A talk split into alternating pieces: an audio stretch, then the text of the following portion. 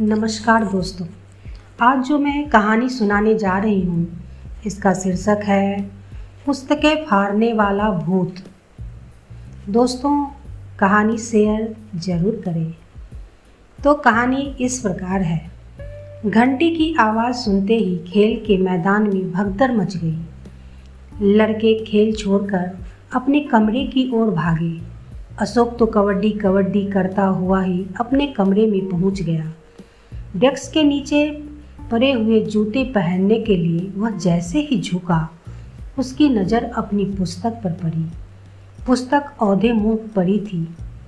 उसका आधा भाग बीच से फटा हुआ था। ठीक वैसे ही, जैसे हरीश, विनोद, आलोक और अतुल की पुस्तकें फटी हुई पाई गई थी। वह चिल्ला उठा, भूत मेरी पुस्तक फाड़ गया। लड़कों के तमतमाए हुए चेहरे भय के कारण एकाएक फक पड़ गए। हरीश ने अशोक के हाथ से पुस्तक ली और सुरेश के आगे करते हुए बोला, सुरेश, क्या तुम अभी नहीं मानते कि यह किसी भूत का काम है? सुरेश कुछ उत्तर नहीं दे सका, लेकिन दिल से वह अभी यह मानने के लिए तैयार नहीं था कि आधी छुट्टी के समय इस कमरे में कोई भूत आता है, जो लड़कों की पुस्तकें फाड़ जाता है पिछले 10-12 दिन में कई लड़कों की पुस्तकें फट चुकी थी। सबसे पहले हरीश की पुस्तक फटी हुई पाई गई थी। हरीश हेड मास्टर साहब का लड़का था और सब पर उसका दबदबा था। कोई लड़का उसकी पुस्तक फाड़ने की हिम्मत नहीं कर सकता था। कक्षा में एक दो लड़के अवश्य ऐसे थे जो कभी कभी अपनी पुस्तक का हवाला देकर हरीश को बंदरों का राजा कह दिया करते थे, किंतु उन पर किसी को पुस्तक फाड़ने का शक नहीं हो सकता था। दो दिन बाद विनोद की पुस्तक भी उसी तरह बीच में फटी हुई पाई गई। जब हेड मास्टर साहब के पास खबर पहुँची, तब उन्होंने राम बहादुर चपरासी को आज्ञा दी कि वह आधी छुट्टी के समय कमरे की निगरानी रखे। राम बहादुर को भूत प्रेतों पर बड़ा विश्वास था।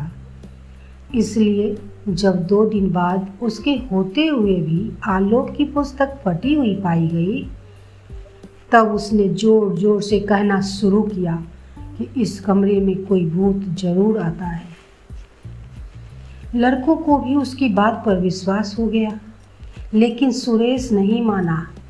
अगले दिन अतुल की पुस्तक फाड़ी गई और जब अशोक की पुस्तक का भी वही हाल हुआ किंतु सुरेश अब भी भूत वाली बात मानने के लिए तैयार नहीं था। उस दिन छुट्टी के बाद सुरेश की दूसरे लड़कों से फिर बहस छिड़ गई।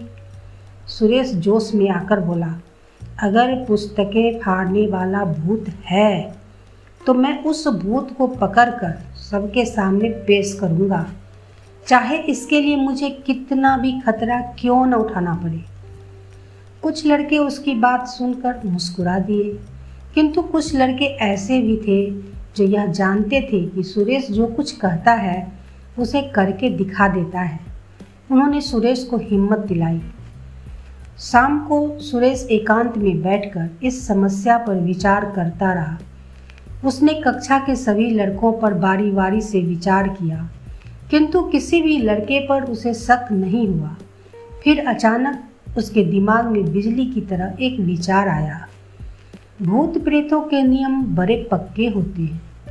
उनसे वे तिल भर इधर उधर नहीं होते। इस विचार के आते ही वह विनोद के घर की ओर भागा। उस समय अंधेरा घिरने लगा था। ऐसे में सुरेश को अपने यहाँ देखकर विनोद अचंभे में पड़ गया। किंतु सुरेश ने ज़्यादा बातचीत नहीं की। विनोद से फटी हुई पुस्तक मांगकर वह अतुल के घर की ओर भागा। इसी तरह उसने हरीश आलोक अशोक को, अशोक की फटी हुई पुस्तकें भी प्राप्त कर ली। जब वह अपने पढ़ने के कमरे में दरवाज़ा बंद करके बैठ गया, पाँच फटी हुई पुस्तकें उसके सामने पड़ी थी। पहले उसने हरीश की पुस्तक उठाई। उसके पहले तीस पन्ने फटे हुए थे। विनोद की पुस्तकें के पहले पचास पन्ने फटे हुए थे। इसी तरह अतुल के बीस, आलोक के पैंतीस और अशोक के चालीस पन्ने फटे हुए थे।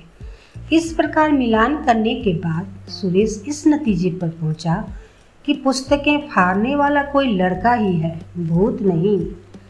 भूत होता तो सब किताबों के बराबर पन्ने फाड़ता, क्योंकि वह अपने नियम का बड़ा पक्का होता है।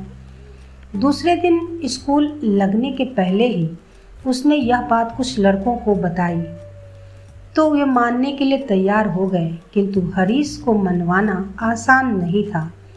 जब वह कमरे में आया तो सुरेश से बहस करने लगा। किंतु जब सुरेश ने बताया कि यदि भूत ने पुस्तकें फाड़ी होती तो सभी पुस्तकों के एक से पन्ने फटे होने चाहिए। तो हरीश से कोई उत्तर नहीं बन पड़ा। लड़कों के सामने सुरेश से हार कर उसका चेहरा उतर गया। थोड़ी देर बाद वह जोश में भर कर बोला, अगर यह किसी लड़के की शरारत लड़के की शरारत है तो वह लड़का कौन है? सुरेश बोला, अभी इस बात का उत्तर देना कठिन है, लेकिन मैं उसका पता लगाऊँगा और बहुत जल्दी ही लगाऊँगा।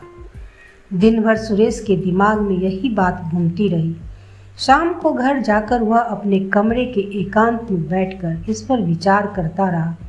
शायद उस रात सपने में भी उसने यही काम किया होगा। दूसरे दिन जब वह लड़, सब लड़के प्रार्थना के लिए स्कूल के के मैदान में जमा हुए, तब सुरेश चुपचाप वहाँ से खिसक कर चपरासी राम बहादुर के पास जा पहुँचा। राम बहादुर कोठरी में बैठा, बीड़ी पी रहा था। सुरेश को देखकर उसने बीड़ी फेंक दी और उठ खड़ा हुआ। शायद यह सोचकर कि हेड मास्टर साहब ने उसे बुलाया है।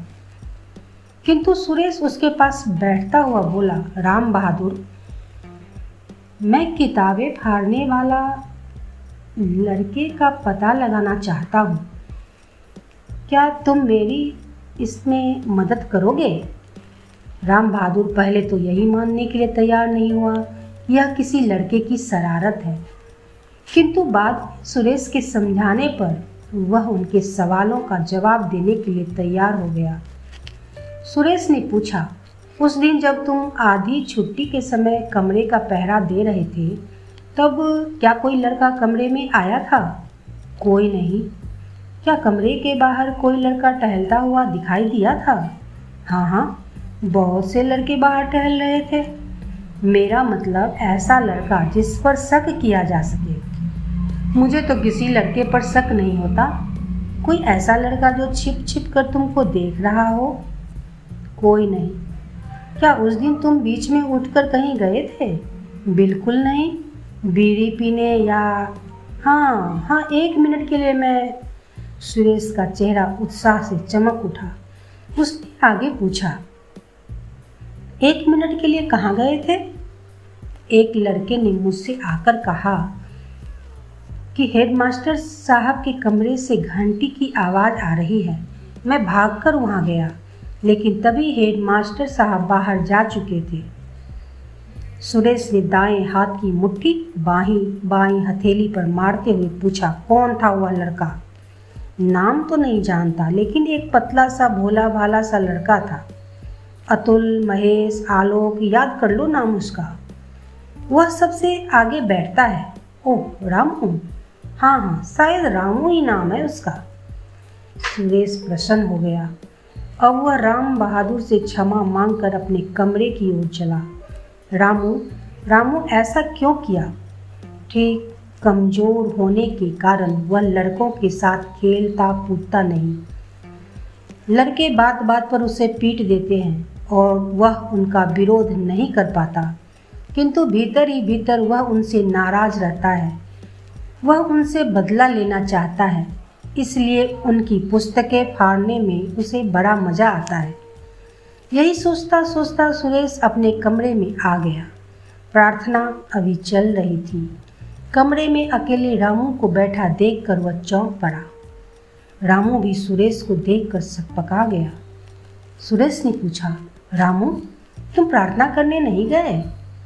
रामू कुछ डरते डरते बोला, मैंने घर का काम पूरा नहीं किया था, सोचा यहीं कर डालूं। सुरेश ने कुछ सख्ती से पूछा, घर का काम या कुछ और? रामू कुछ नहीं समझ सका, इसलिए वह सुरेश की ओर देखता रहा। सुरेश ने जरा और करी आवाज़ में कहा, देखो, दूसरों को बेवकूफ़ मत बनाओ। सच सच बताओ, तुम लड़कों की पुस्तकें क्यों फाड़ती हो? रामू से कोई उत्तर नहीं बन पड़ा और वह रो पड़ा। रोने से काम नहीं चलेगा रामू। यदि तुम सच सच बता दोगे तो मैं इस मामले को हेडमास्टर के आगे नहीं रखूँगा। रामू रोते रोते बोला रमेश भैया, मैंने किसी की पुस्तक नहीं फाड़ी। मैं विद्या की कसम खाकर कहता हूँ, मैं इस बारे में कुछ नहीं जानता। अच्छा तो उस दिन तुमने राम बहादुर को झूठ मूठ क्यों बताया कि हेडमास्टर के कमरे से घंटी की आवाज़ आ रही है? राम कुछ याद करके बोला, मुझे तो हरीश ने बताया था, मैं कुछ नहीं जानता। सुरेश के सारे किए कराए पर पानी फिर गया। तभी प्रार्थना समाप्त करके कलर के कमरे में आने लगे। बेंच की तराक भड़ाक की आवाज़ों से कमरा गूंजने लगा। किंतु इस शोरगुल में भी सुरेश अपने विचारों में ही डूबा रहा। तभी हरीश और अमूल में मारपीट होने लगी। लड़कों ने दोनों को अलग किया तो हरीश दांत पीसते हुए बोला, अब मुझे कभी बंदर कहा तो मार मार कर भुरता बना दूँगा। अमूल बोला, बंदर, मैंने तुम्हें नहीं कहा। मैं तो पाठ याद कर रहा था। पुस्तक में लिखा है, हरीश माने बंदरों का राजा। अच्छा बच्चों, आधी छुट्टी में चखाऊँगा तुम्हें मज़ा। मास्टर जी के कमरे में आते ही उनकी लड़ाई बंद हो गई। सुरेश के दिमाग में अब भी उनकी बातें घूम रही थी। पाँचों फटी हुई पुस्तकें उसके बस्ते में पड़ी हुई थी। जब मास्टर जी पढ़ाने लगे, तब सुरेश ने बस्ते से अपनी पुस्तक निकालनी चाही, लेकिन उसके हाथ हरीश वाली पुस्तक पुस्तक आई। सुरेश हरीश की याद करके मुस्कुरा दिया। फिर उसने वह पुस्तक बस्ते में रख दी और गणित की पुस्तक निकाल ली, क्योंकि पहला घंटा गणित का था। लड़कों को विश्वास था। आधी छुट्टी के समय हरीश और अमूल की फिर लड़ाई होगी। इसलिए वे घंटी बजते ही मैदान की ओर तमाशा देखने के लिए भागे। अमूल की मदद के लिए तीन चार लड़के तैयार हो गए थे। सुरेश भी लड़ाई का तमाशा देखने के लिए बाहर निकलने लगा। तो वह अमूल की बेंच बेंच से टकरा गया। बेंच पर नीली स्याही से भरी दवात थी, जो सुरेश के धक्के से नीचे गिर पड़ी। बेंच के आसपास नीली स्याही फैल गई। मैदान में लड़के हरीश की राह देख रहे थे, किंतु वह अभी तक नहीं आया था। सुरेश ने अनुमान लगाया कि हरीश खाना खाने घर गया होगा। हेड मास्टर साहब का मकान स्कूल के साथ ही लगा हुआ था। कक्षा के कमरे में खड़े होकर खिड़की से उनका बरामदा दस से बारह फुट ही दूर लगता था। उसका अनुमान सही था हरीश खाना खाने गया था। इसलिए वह मैदान में पंद्रह मिनट बाद पहुँचा। अमूल के साथ चार पाँच लड़के देखकर शायद उसने झगड़ा मोल लेना ठीक नहीं समझा। वह महेश और कृपाल के साथ बातें करता हुआ टहलने लगा। दूसरे लड़के भी अपने अपने खेल में लग गए। किंतु आधी छुट्टी के बाद जब लड़के कमरे में आए, तब वहाँ एक और पुस्तक फटी हुई मिली। अब की बार अमूल की पुस्तक फटी थी। हरीश और अन्य दो तीन लड़कों ने फिर सुरेश को घेर लिया। पहले तो सुरेश गंभीर बना रहा, किंतु जब ये लोग खूब जोश में आ गए, तब वह बोला, अगर तुम अपराधी को देखना चाहते हो तो छुट्टी के बाद मैदान में जमा हो जाना। छुट्टी के बाद कक्षा के सभी लड़के मैदान में जमा थे। सुरेश ने कहना शुरू किया, दोस्तों अपराधी का पता मैंने लगा लिया है। वह कोई भूत नहीं, हमारे बीच का एक लड़का है। किंतु मैं चाहता हूँ कि वह लड़का स्वयं ही अपना अपराध स्वीकार कर ले। सब लड़के एक दूसरे की ओर देखने लगे। जब कोई आगे नहीं बढ़ा तो सुरेश ने हरीश की कमीज का कॉलर पकड़ते हुए कहा, यही है पुस्तकें फाड़ने वाला भूत। हरीश क्रोध में बोला, तुम कैसे कर सकते हो? सुरेश ने उसके कैनवास के जूतों की ओर इशारा करते हुए कहा, मैं नहीं, ये बताते हैं। सबने देखा कि हरीश के सफ़ेद जूतों का निचला कुछ भाग नीली स्याही से रंगा हुआ था। सुरेश बोला, पुस्तक फाड़ने के बाद तुम खिड़की के रास्ते कूदकर अपने घर चले गए थे। इसलिए नीली स्याही के निशान खिड़की पर भी है और खिड़की से दिखाई पड़ने वाले तुम्हारे घर के बरामदे में भी। हरीश का चेहरा सफ़ेद पड़ गया था। महेश बोला, लेकिन पुस्तक तो हरीश की भी फटी है। क्या इसने स्वयं ही अपनी पुस्तक फाड़ी थी? और दूसरों की पुस्तकें इसने क्यों फाड़ी? उनसे तो हरीश का झगड़ा नहीं था। सुरेश ने बस्ते से हरीश की हटी कि हरीश की फटी पुस्तक निकाल कर सबको दिखाई। हरीश को बंदरों के राजा वाले पाठ से चिढ़ थी। इसी पाठ पर क्रोधित होकर इसने अपनी पुस्तक फाड़ी थी। क्यों हरीश? मेरा अनुमान सही है ना? हरीश का गला सूख गया था। किंतु उसने अपना अपराध स्वीकार करते हुए कहा, सुरेश भैया, तुम्हारा अनुमान सही है, किंतु पिताजी को मत बताना कि सुरेश बोला, यह बात हम लोगों के बीच ही रहेगी हरीश, लेकिन यह बता दो कि तुमने दूसरे लड़कों की पुस्तकें क्यों फाड़ डाली? हरीश कुछ देर चुप रहा, फिर बोला, मैंने पिताजी से एक बार झूठ कह दिया कि किसी लड़के ने मेरी पुस्तकें, पुस्तक फाड़ दी है। अपनी बात रखने के लिए मैं यह बताना चाहता था कि उस शरारती लड़के या भूत ने दूसरे लड़कों की पुस्तकें भी फाड़ी हैं। मैं अपने जेब घर से उनका नुकसान भर दूँगा। सुरेश ने कहा अच्छा अब इन बातों को छोड़ो, चलो। और वह हरीश के कंधे पर हाथ रखकर चलने लगा। लड़के धीरे धीरे तितर बितर हो गए। धन्यवाद।